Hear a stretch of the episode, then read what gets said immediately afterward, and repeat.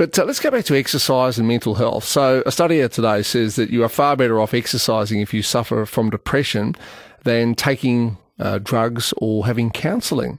Uh, Tanvir Ahmed is a psychiatrist and social commentator.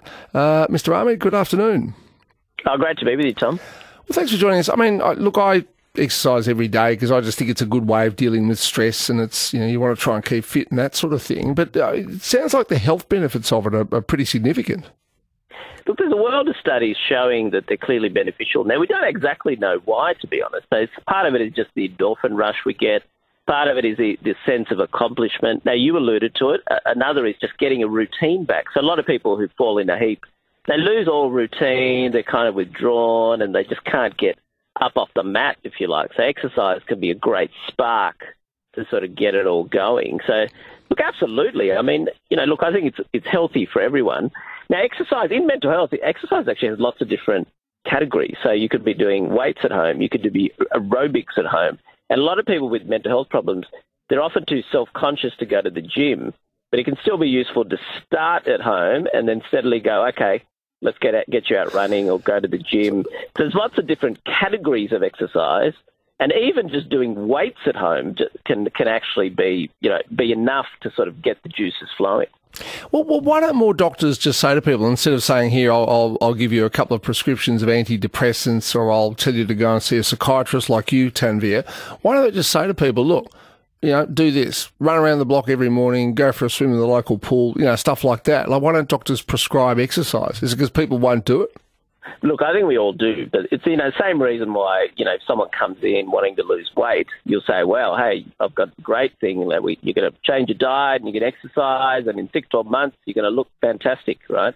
But hey, and that, meanwhile, there's a pill that you know you start taking it now in uh, you know in a in a few weeks suddenly you've lost five kilos. Um, people, the reality is, I think we all want people to do the non-medical things, but from a consumer point of view, and sometimes from a risk point of view, uh, you know, people the tablets are often attractive, uh, and you know that's how it goes. The other reason is looking at mental health thing. Sometimes there's an element of risk. If you you know someone's a bit 50-50, you're a bit worried they could really go downhill. Sometimes the doctors err on the side of tablets, and then it's also really hard to access psychologists. So if you're telling people let's stick to the non-medical path. Let's have you doing more exercise. Let's see you having a counsellor. But then they're like, well, I can't get into anyone for months and months. So, look, I think the exercise thing is absolutely, you know, it's one of those things we everyone should be doing, regardless of whether you have a mental health problem or not. Like, no question. I think when people are really unwell, they just lack motivation to do even the very basic things. So that's not something you can easily tell those people who are quite unwell.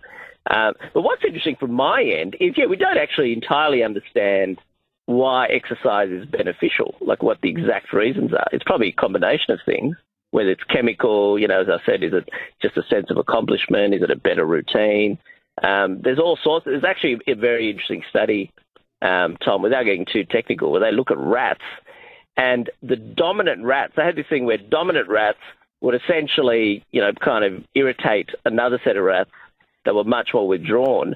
But at the same time, they had one set of rats who were able to go on these sort of mini exercise wheels and that kind of stuff. And even though both both sets had some component of depression, just the group that was doing that wheel, they were able to respond far better to this other group. So it's a good marker. It's a good marker that clearly has benefit for for um uh, you know for this particular group. All right, thank you for your time, Dr. Tanvir Ahmed, there, psychiatrist and social commentator. I've always been intrigued as to like when we do tests on rats, how how how well you know something that has an impact on a rat. Do we know it'll have the same impact on a human? So there you go. The the annoying rats tormented the more withdrawn rats. It's a bit like being at work. Anyway,